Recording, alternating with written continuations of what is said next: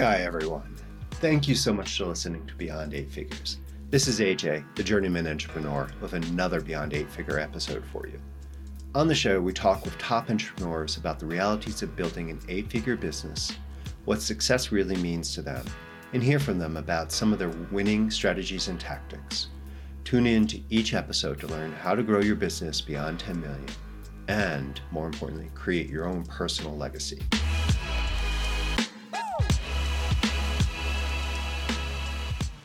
Hello, everyone. Welcome back to another episode of Beyond Eight Figures.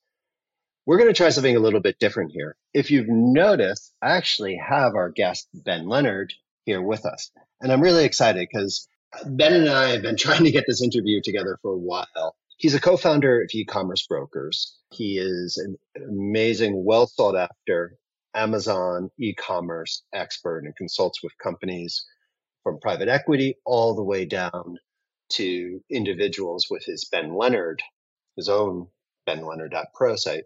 But what I really found interesting when I was kind of going through this, and Ben, I would love to kind of get your take how this happened. You started off sort of as an environmental engineer and all these eco things, a little bit of a side thing into some oil and gas, and then all of a sudden, beast gear. What happened? Yeah, yeah, what happened? It was not a trajectory I thought that I would end up taking. I grew up in the northeast of Scotland, beautiful countryside, loved nature, grew up around um, nature. So it was natural for me to study zoology and then ecology. That's how I ended up becoming an ecologist. I thought I'd go into academia, but I didn't. I'm glad I didn't. But I ended up in cons- in consultancy. Uh, so I was uh, I was the tree hugger uh, who my job was to tell the oil guys they couldn't throw chemicals in the sea and to help the regulator make the regulations and I, I generally enjoyed it until uh, I got sick. I got a heart problem in uh, well, was, I had it three times, and the third time it occurred in early 2016. I uh, was told, right, you need to stop working for a while, take all these drugs, and you need to stop your fitness hobbies. And so I needed something to do. So I started a fitness brand to keep me in touch with my fitness hobbies whilst I recovered. And then I got better and it was all good this this brand Beast Gear that I started as a hobby uh, turned out to go pretty well. I ended up quitting my job, focusing on that, growing that, and I grew that, and we were doing uh, mid seven figures, about six million bucks in revenue when I sold that in late 2019, and that was the. Right? That's right. It was the first European aggregator deal. So it was the first European brand bought by one of these a- aggregators, the new wave of roll ups that came around 2018 19. And then uh, from there, well, I mean, so obviously by that point I was well and truly an e-commerce person, and so from there I I started the brokerage based on my own experience of selling my business. I felt like I could do a better job, and I still build brands now because I love it, and um, and I now know how to build a brand into something valuable that I can sell. And so I never thought I'd end up doing this, but it's funny how uh, life changes when circumstances kind of force you to change. Yeah, I mean, before we jump too much into sort of furthering into sort of where you are in your own entrepreneurial journey because you've had you know you've made the transition you've built it you had the success you've had a great exit all this stuff. Who you know between the brokerage and the consulting and then the private equity consulting and you know how do you see that balance? Like who who are the different people you're kind of working with with each one? Sure a variety. So for instance I may consult one day with somebody who's a uh, a solopreneur running an e-commerce business on their own. Perhaps they have a, a bunch of um, freelancers on the other side of the planet helping them with certain aspects, and they are they might be relatively new or, or established, but with you know a modest turnover of a few hundred grand or something. The next day, I might be talking with other entrepreneurs who, who might be turning over tens of millions and then there's there's the the private equity side. So I consult with uh, private equity backed brands, um, in particular, sort of families of brands under one umbrella, and then it's it's individually consulting with the CEOs of those brands to help them get up to speed, really, because many of these organizations are quite old and antiquated in their ways, with many onion layers of bureaucracy, and they haven't been able to keep up with the nimble speedboat entrepreneurs, I like to call them, because we're so nimble, we're able to change direction fast, on our laptops in our spare rooms. And so those are the people that I'm talking with. Um, whether that's as, as with my own hat on or with my broker hat on. Yeah, it's fascinating because I think we've seen with so many different ways of the digital, you know, right from the beginning, where it's this weird mix of like what I want to call the pro amateurs and then the, yeah, the true professionals, where it's like the people who have no clue and just like, I'm going to make this work. And they create things that then all of a sudden, like, oh, we need to copy this. Yeah, it used to be in the early days, you yeah. got to copy porn. Nowadays, it's like you got to copy, you know, the e-commerce, the influencers. This porn is less of an innovative area. All right, let's yeah. get let's get off. let me get off that topic. But um, actually, what I find really fascinating about that is, and kind of, you know, as an acquisition entrepreneur, you know, I've sold a couple of companies and I'm looking to go back and buy. I've been fascinated about companies that are underutilizing assets. And it's so funny because when I look at e-commerce and I realize, okay, that's not really my, where I want my thesis to be, but I do see lots of businesses that have e-commerce opportunities as part of their overall effort and are just yep. massacring it. It's that sort of like, yeah, when you go look at a company, you know, a business's social thing and it's like two posts per week with 10 views, you know, for the past five years, you know, it's that like, ooh, why are you even doing that? Yeah. And the post is just like, something from their product catalog, right? It's yeah, it's not a lifestyle image or, or anything remotely interesting for social. They've just copied something off their website and pasted it onto their Instagram feed. And it's very similar for many brands around their e-commerce because it's like you would think even to a certain degree, you know, and because we are so in the world that they would at least be doing something on Amazon, but they're not. And then you yep. think, okay, you would be using Shopify, but surprisingly oh, not. Yeah, yeah. It's like, yeah. oh, you know, do you get? Yeah, yeah it's like, and this is a tremendous, still a tremendous opportunity. You know, I see it a lot, particularly, you know, as a side note. I do some consulting up over here in Scotland, where I live, for um, an organisation which champions Scottish businesses. It's, it gets funding from the government, and their their their role is to help Scottish businesses grow. Right. So I do a bit of consulting with them, and many of the businesses that I help, uh, still, even now, 2023, are way behind the curve on e-commerce because they've traditionally made their money perhaps uh, wholesale, or they've had all sorts of uh, retail relationships across the country and indeed internationally. They've never really needed to take advantage of the the online opportunity until now, and even then, it, there's there's so much low hanging fruit and these businesses are a really interesting opportunity for investment and acquisition because there are so many buyers now who have had time over the last several years to really hone in how to take an asset that is either distressed or just it's not really distressed it just never performed well right? It's just it hasn't been there and optimize it to perform well uh, whether that's on their own website or on a marketplace like amazon. So there are tremendous opportunities there um, and lots of great deals to be had actually. Yeah, I mean it's funny because one, I'm right behind you is uh, really cool. Well, I guess you had moved, but um, the Nicaragua coffee bag and Nicaragua before things got really kind of crazy over the past yeah few years. Um, I used to go down and go surfing down there all the time, and it is one of my yeah, it is such a beautiful, great thing that one of my loving thesis, one potential is looking at unknown, well loved local brands that are not in immigrant or expat communities. You know, as yep. someone who lived on lived in the Costa del Sol for five years, it was like there was, you know, there was this Iceland that had all the British food but you know, they got crazy with Brexit and like they had to actually shrink and do this. You see like the little teeny Scandinavian markets in some of the towns, all this. And it's like, wow, all that effort to this, but it's like, what types of foods can you find out there and then bring to an e-commerce environment yeah, how can you upscale Yeah. it? How can you transition it? And that's I find so fascinating.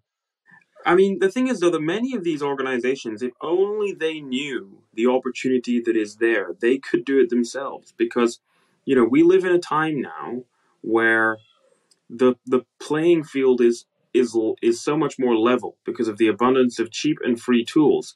If we didn't live in the times we live in now, it wouldn't have been possible for me, as someone with no business experience, no marketing experience, no product development experience, to take my idea for a fitness brand and make it a reality.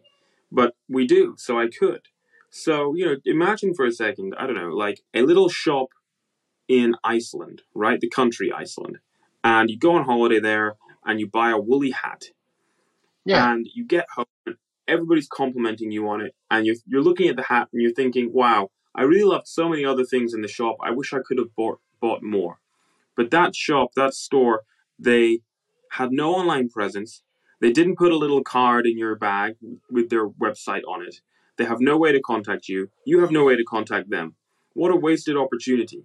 Particularly if you'd visited it in 2019 and then all of a sudden in 2020 they're stuck because it's it's easy for them up until that point, right? There's hordes of tourists going to Iceland. It's a beautiful place, right? They just keep chucking people in the top of the funnel, but there's no bottom of the funnel. They don't have a funnel. And so now come to you know imagine we're in 2020 now they, they, there's nothing they can do. They can't remarket to you and their business is, is collapsed and is now worth nothing. Whereas if they had only had that e-commerce presence which they could have built really easily cheaply or freely with no business experience or online web development experience then they could have remarketed to you throughout covid times and kept selling online.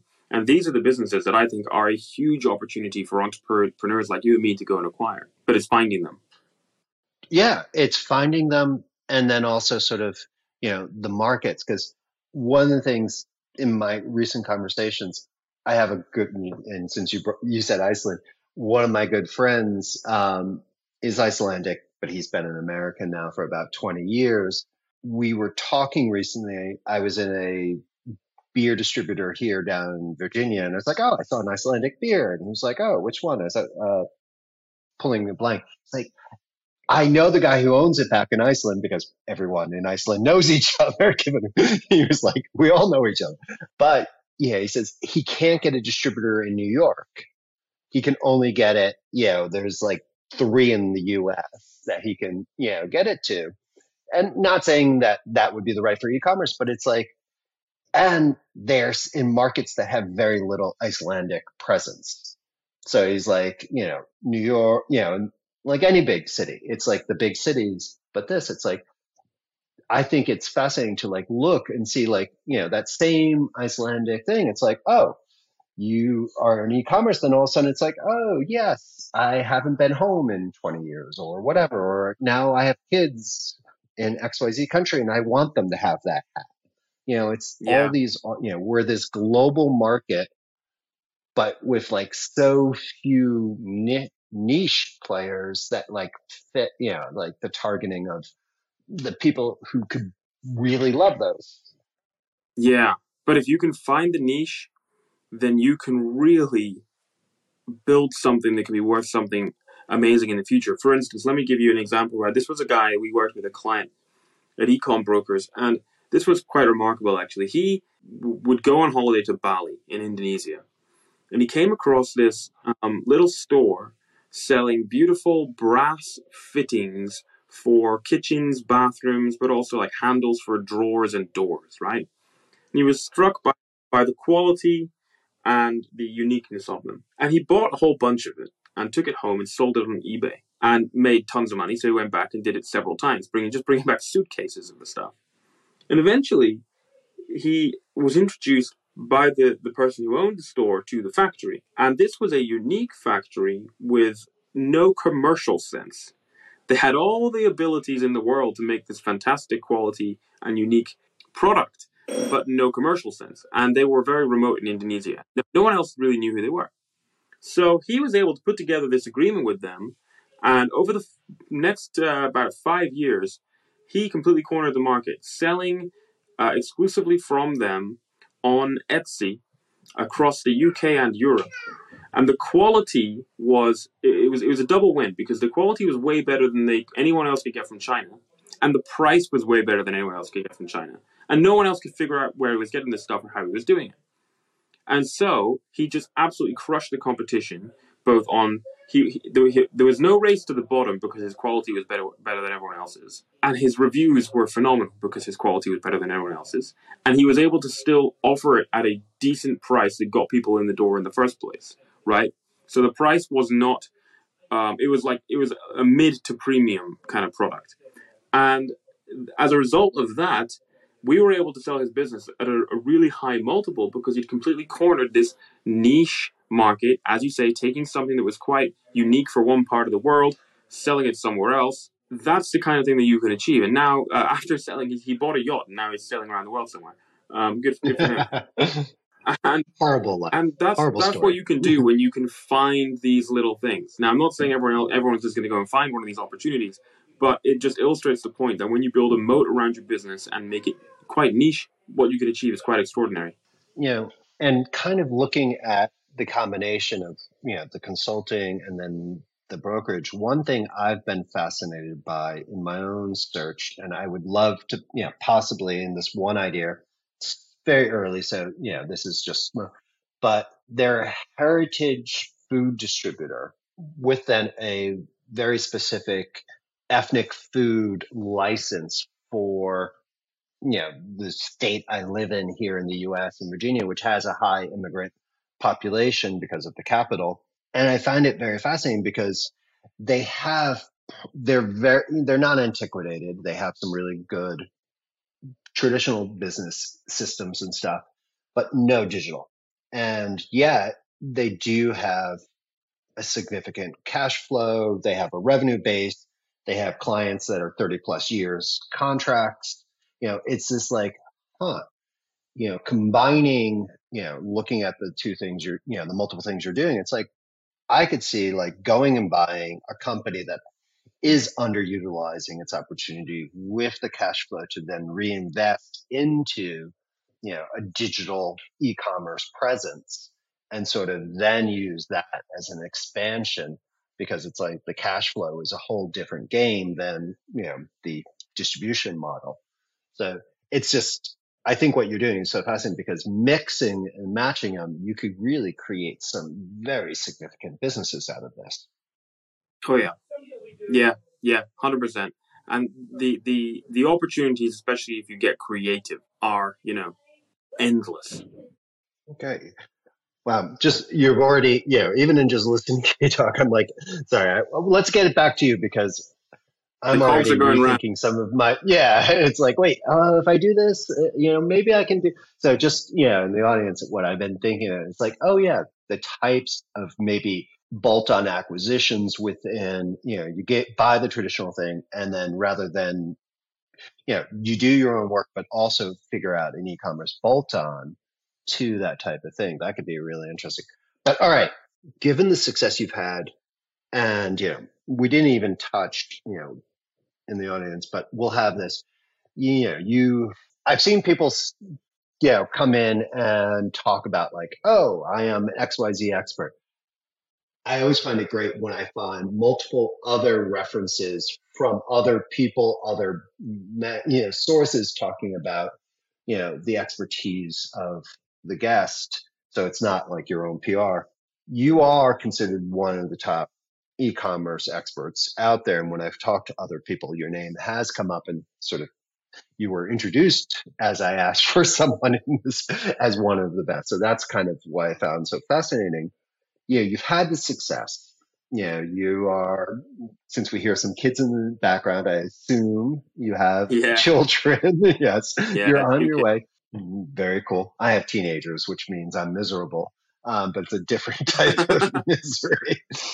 Where are you on your own entrepreneurial journey? You've had success. You're building thing. You know, you're building this great, you know, presence plus the e-commerce brokerage. Where are you, and where are you planning on going on this journey? Yeah, it's an interesting question. Well, I mean, I never knew it was a journey I was going to go on. I didn't know I had an entrepreneurial spark inside me. I skipped a generation. My grandparents, all my grandparents were entrepreneurs of some kind. And then my parents, you know, worked for the man, so to speak. And where I am, I guess, is is here. Uh, I have unfinished entrepreneurial business, right? I, I still have this kind of spark to burn through. I've got multiple brand ideas that I want to do. I can't do them all at the same time, so some of them are going to have to wait. I co own two brands right now one which launched about four months ago, one which will launch later this year with a Kickstarter. And what I love about that is that it, it, it allows me to keep my feet in the trenches and therefore understand what it is like to be an e commerce business owner, which is vital for the brokerage clients because I need to know what it's like to be them. The reason I still have capacity to do these several things that I, is that I partner on everything now. So with one of the brands, which is in the sports space, I mentor my co-founder on that, and the other brand, uh, my co-founder runs the day to day, and I'm more of the brand visionary kind of guy. So those brands are being built to sell. Uh, that's that's the way that I'm, I'm I'm doing this. That's always the plan now. Keeps me in touch with the day to day e-commerce. The brokerage journey is an interesting one. It, it started out really because it's the classic scratch your own itch, right? The broker that I used to sell my first brand uh, was a bit of a disaster. In my defense, there weren't that many options when I made the decision to sell. It was early 2019 when I decided to sell. In, in e-commerce years, that's a long time ago. They made a couple of errors, one of which could have cost me about a half a million bucks. My accountant and I spotted it and fixed it. And so after we'd done the deal, we said to each other, let's do a better job.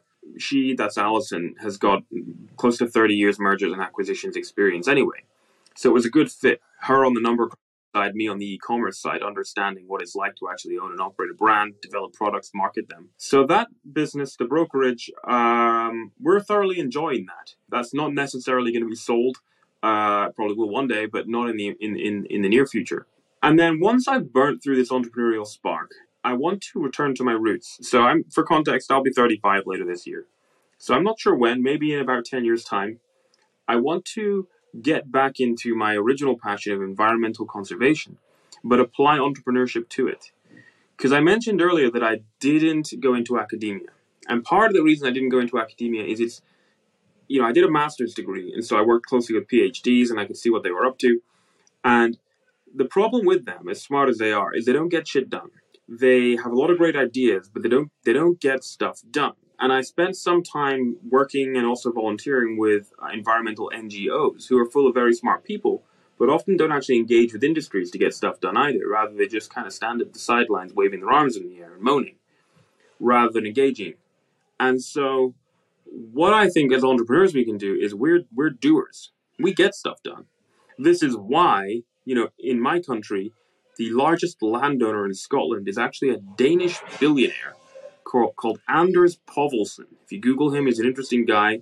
Was in the news a few years ago. Very sadly, four of his kids were killed in a terrorist attack in Sri Lanka. Um, made his money in clothing. Now owns vast swathes of the of the Scottish Highlands because he wants to rewild it.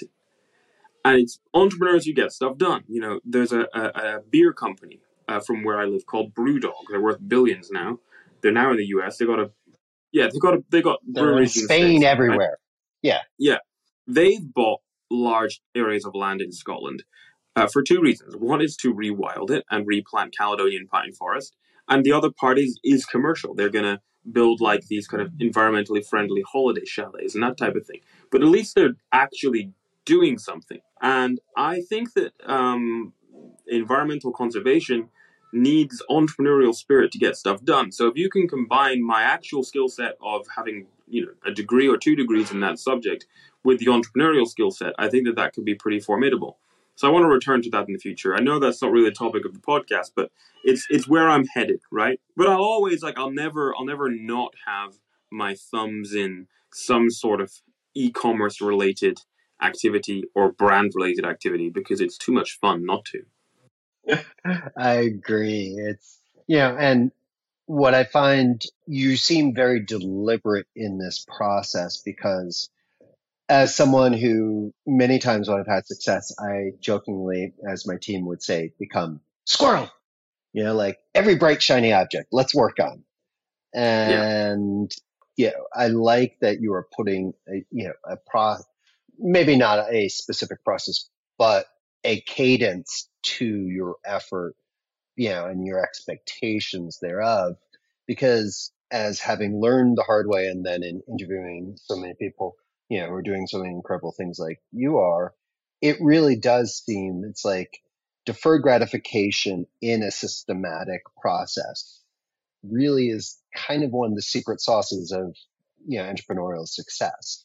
It is like, okay, yeah, you got to work fast and you got to chase things, but you know, it's how you put it into process and what, you know, your ability to push things, your payouts to a future point that then actually creates higher value. So that's really cool that you're developing that. Let's, let me ask sort of a past tense and then a future tense question around that. In one of the major transition points, we were talking before the interview, you know, before we started recording, that like what I'm very fascinated in is those sort of inflection points in economic, you know, in entrepreneurial growth. Like, you know, you think when you start a company and all of a sudden things start growing regularly or fast or whatever, that it's going to get simpler. Yet, as we all know, you may be able to pay your bills, but things get more complex and there's more stress and there's more moving parts. So all of a sudden, there's this famous thing that most businesses 90 plus will never hit a million. Most businesses that hit to 3 million will actually fall back. There's like 80% of businesses that hit 3 to 5 million fall back significantly rather than grow. And then the same thing when you get to 7 and again at 10. There's all these chasms. What has been a major inflection point for you and what helped you the most get through that in the past? And then let's sort of maybe guess going into the future what it's going to be for you to transition into that. Major inflection points for me in terms of like my journey in entrepreneurship or like yeah. any of my businesses? Or or either. any of your businesses yeah i mean it's you know yeah. what has been the difficult parts. What have been like oh that was different. Yeah, sure. Well, I remember one challenge in particular with my first brand, and it was overcoming that challenge that actually led to enormous growth. So here's what it was: the UK, I was selling in the UK, and things were going great. We had not let, yet left the EU. We had voted to leave the EU, but we hadn't left. Thank goodness. We have now left, and it's been a total pain in the ass. But anyway, nevertheless, my main sales channel was yeah, my main sales channel was Amazon. And Amazon had a program. They still do have this program, and they're trying their best to help the UK uh, get back onto it as, as best they can. They had this program called Pan EU. And what it was, was that they would ship your products um, right across Europe for free to make sure that they were available locally in fulfillment centers so that, you know, somebody in Milan could get your product for, on Prime fast, right? Up until that point, somebody in mainland Europe could buy my product, but it would take several days to get to them, and it wasn't available on Prime. Yep. So the moment somebody in Dusseldorf filters Prime, my product's not there, right? So to get onto the Pan EU program, I needed to register for VAT in France, Germany, Italy, Spain, Poland, and the Czech Republic. And now you would have to add on Sweden and a couple of other countries as well. And it was, especially at that time, 2017, it was not easy. They didn't make it easy for you. There wasn't some service. You had to do it per country on your own, forms in a variety of languages. Some countries required that you had documents translated only by a translator who had a particular qualification. Some countries require that you had documents notarized by somebody called a notary. In Spain, to register for VAT in Spain, this is hilarious. I had to find this one guy in my city who was qualified to stamp my documents with one of these like medieval wax seals that they used to use to seal envelopes in medieval times. It was quite hilarious. Now, many of my competitors could not be bothered to do this, to jump through this hoop, or many hoops. And I nearly gave up a million times, but eventually it got done. And when it got done, my sales basically doubled overnight. And then of course I continued to snowball because I started to dominate all those markets because the competitors were either not there or those that were there were under optimized. And those that were trying to optimize were not doing it as well as me and didn't provide amazing customer service in the local language and all the extra miles that I went. So that one thing, jumping through those hoops so I could get onto the Pan EU program, it doubled my sales there and then, but the compounding effect of that was incredible and so I grew very quickly to doing um, about six million dollars in sales after three years, only selling in the UK and Europe. wasn't selling in the US. I kind of wish I'd gone to the US as well. Probably would have done double or triple that. And that was a huge inflection point. And the lesson I think from that is jump through the hoops because when you do, you emerge on the other side in much greener grass, right? I kind of liken it to you know, imagine you are um, you're leading your caveman tribe over some treacherous pass. But when you get over the treacherous pass into this lush valley of resources with no competition, you will thrive. So that was huge for me. It's so funny you say that because I, having lived in Europe for a while, I now refuse to ski in the US. I always go to the Alps. And so often, you know, and you read history where so often it's like these treacherous, the armies go up these paths, but then it's like you reach a crest and then it's like this open, smooth, you can just like roll down the hill and be fine. Where, you know, you yep. had to do so much work to get through. Yeah. But, you know, bureaucratic hurdles are little known moat opportunity. Oh yeah, and I love them. Yeah. Every time I come across one of these headaches now, the first thing I do is go, oh, another thing to do, and then I say, excellent.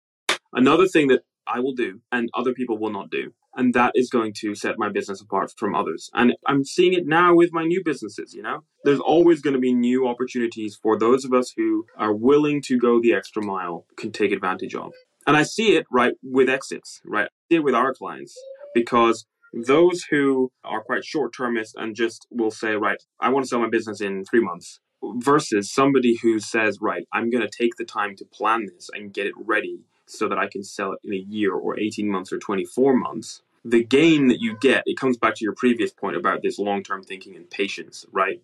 It is remarkable what happens. And I think that comes from treating your business like a big boy grown up business and treating it with the respect it deserves. Because I think the mistake or the trap that we, we fall into uh, being involved in the digital world is this. It's it's it's both part of what makes e-commerce so great and part of what makes it a potential trap. So what makes it great is there's an opportunity for everyone now because of all the availability of free tools and easy marketplaces and platforms like Shopify so that any idiot like me can build a website, right? That's amazing. But because it's so easy and so accessible and we do it on our computers, it almost feels like a game. It feels other. It feels remote and separate from our real day job because we probably start our business when we have a day job. And it feels so easy and so gamified that we don't treat it like a real grown up business. And we fall into this trap. And so then instead of planning our exit properly, for instance, or making the mistake of trying to register our own trademarks rather than working with an IP expert, we fall into this trap and we don't take it seriously and we're going to pay for it later. Either we, in ways that we know about, or in unknown ways because we just don't know what we would have been able to achieve if only we'd taken it seriously. Yeah, mean, it is so true. I see so often this, you know, and I've seen it for almost every phase since the early 90s all the way through. I had a client in 2007 when video, when um, Zigzag, I can't even remember, when the first sort of animated video protocols was getting popular. And yep. very conservative wholesale distributor you know, we had a meeting with the CEO and the chairman, and we had this plan. You know, we were very like, all right, let's get the analytics in place, let's get the SEO, all this. And the chairman stops us and says, no, no, no, this is not the way.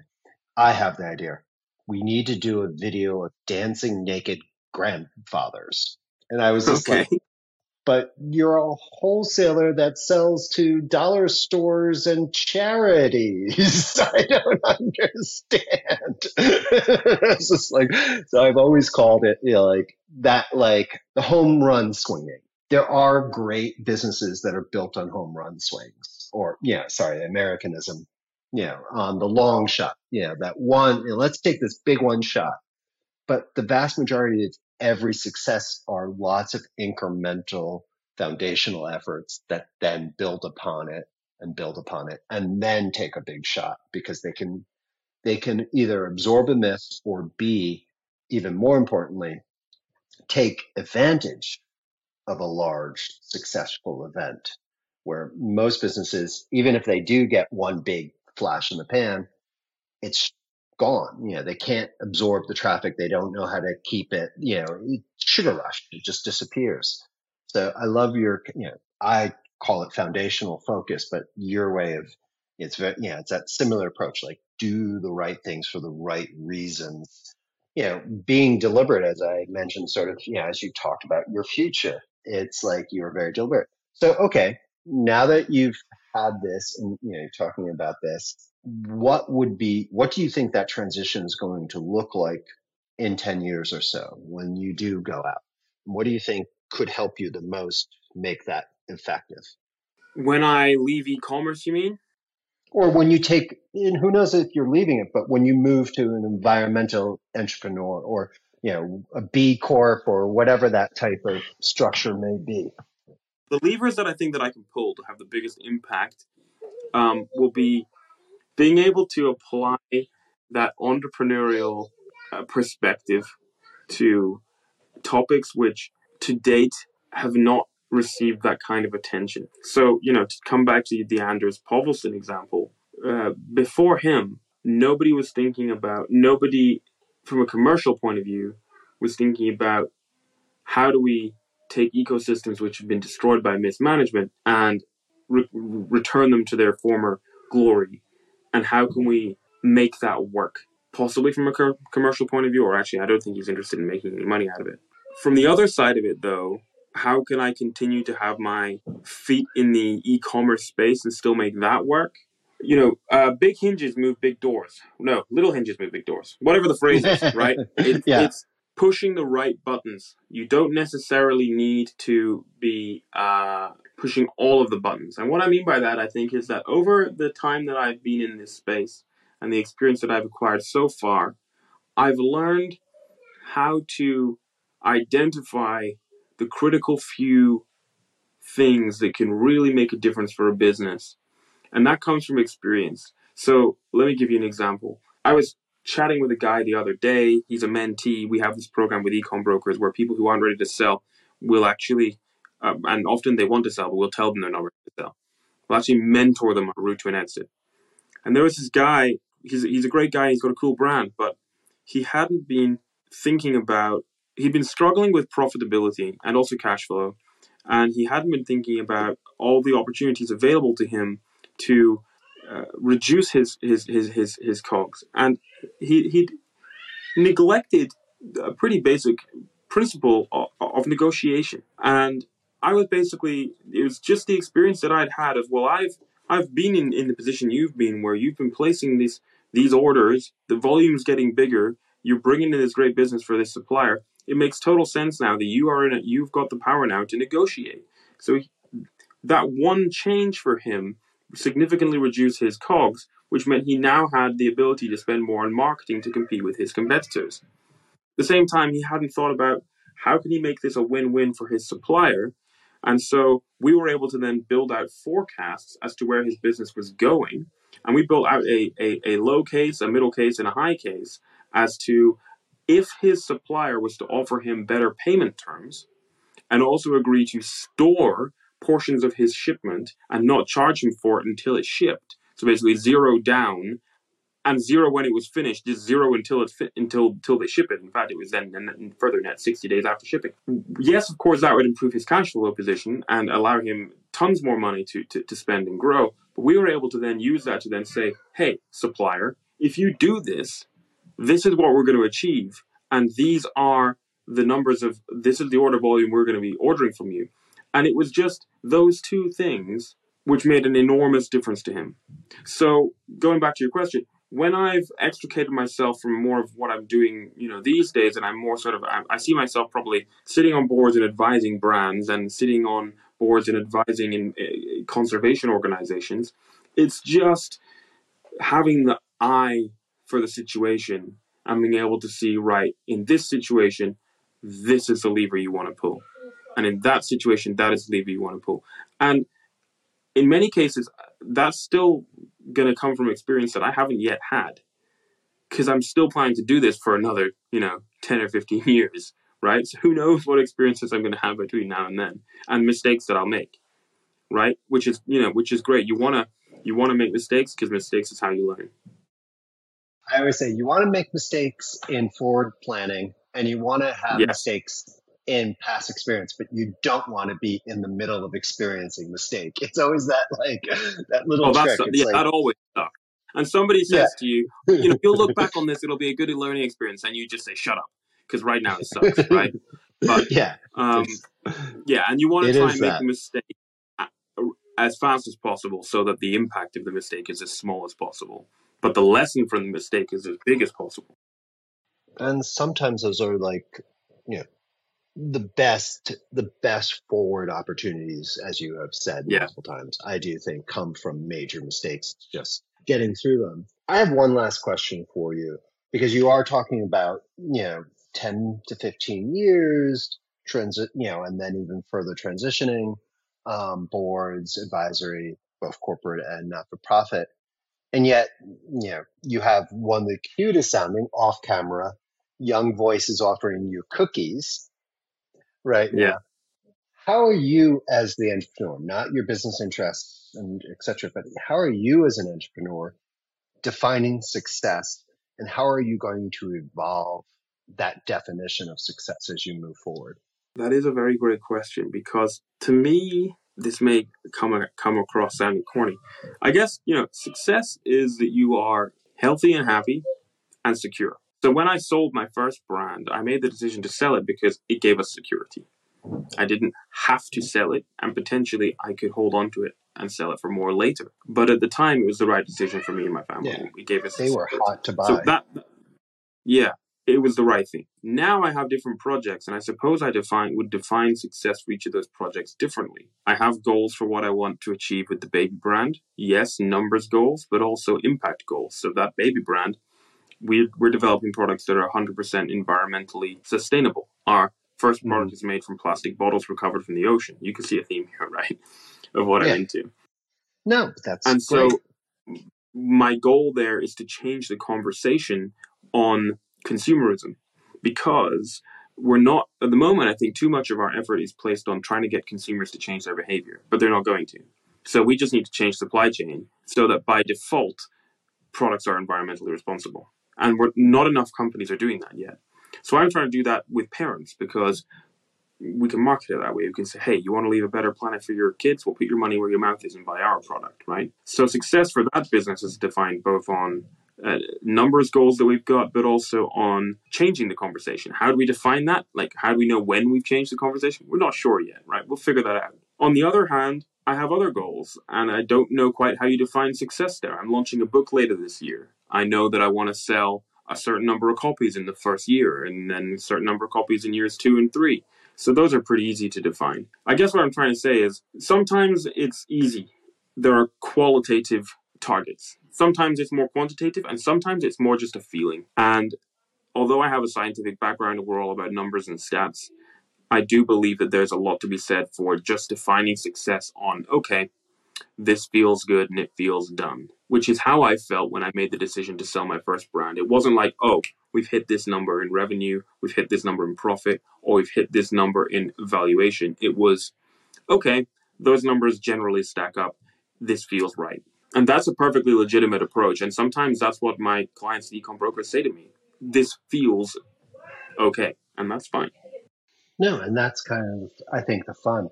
I think what would be interesting, and yeah, maybe not even answering now, but maybe in a future discussion, is how are you evolving that? Because what I've noticed sometimes is there's one, success breeds expectations of more success, both legitimately and then sometimes ego based. Um, and it's that fine line, like, oh, a foundation allows you to do more. You can play in a bigger playground and et cetera, et cetera. But then sometimes, you know, as I fell into with the last business, we were bigger. So therefore we had to do more and I had to have more of a voice. And then all of a sudden it was like, I got my ass kicked and had to rebuild it, you know, brick by brick before I could sell it. So it's like lesson learned. It's like ego is not the best driver of, you know, future effort.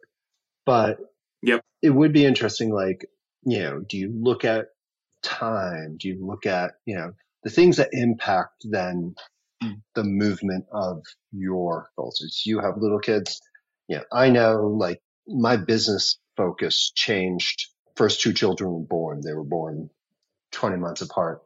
And my son started it, but definitely my daughter fulfilled, you know, really it was like I was no longer building a quick business. I was building something that would grow and become something much bigger.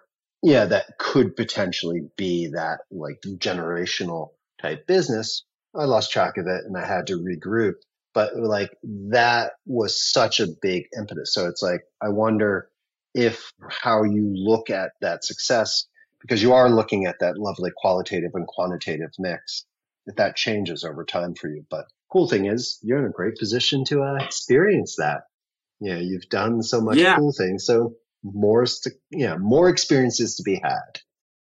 Yeah, I think so. And, and like you say, th- these things are dynamic, and the, the definition of success and the goalposts and the targets are, are, are constantly changing. And that's um that's because life is uh life is not linear, and these things don't go in straight lines, and you don't know what what curveball might be thrown at you. So, getting back to yeah the types of yeah, how should people so here let's first for someone who has an e-commerce shop yeah amazon etc where should they go to check out ecom brokers? Sure. Yeah, uh, ecombrokers.co.uk. It's a UK domain, but we're international. We have a deal director sitting in the US, John, he's in Chicago, and we uh, we work with clients all over the world, as far away as New Zealand. So that's ecombrokers.co.uk. You can look at my site, which is benleonard.pro. Um, all my social handles are at Ben Leonard Pro. And if you want to check out my YouTube channel, it's uh, benleonard.pro slash YT for YouTube. All right, cool. Well, Ben, thank you. And you know, personally, you, I, you know, I'm looking at my notebook. I, oh, I was very, yeah, I had to almost force myself not to be like, as you were talking, start writing notes earlier, but you know, thank you for sharing your experience. I know, you know, the audience like me, yeah, there's so many cool things you're playing in, and it is such that sometimes it feels like, oh, everyone's doing this. Yet, as you mentioned, when you take that step back, you realize we are so early into what is happening and what is possible. So, oh, thank yeah. you so much for sharing with us today. That was very, very cool. Really enjoyed our chat. yeah, I'm going to have to get you back on and maybe we can dive into some of this into deeper details. But thank you. Yeah, All right, everyone. Thank you so much, everyone, for listening. And um, we'll have some more stuff coming soon. All right. Talk with everyone soon. Bye.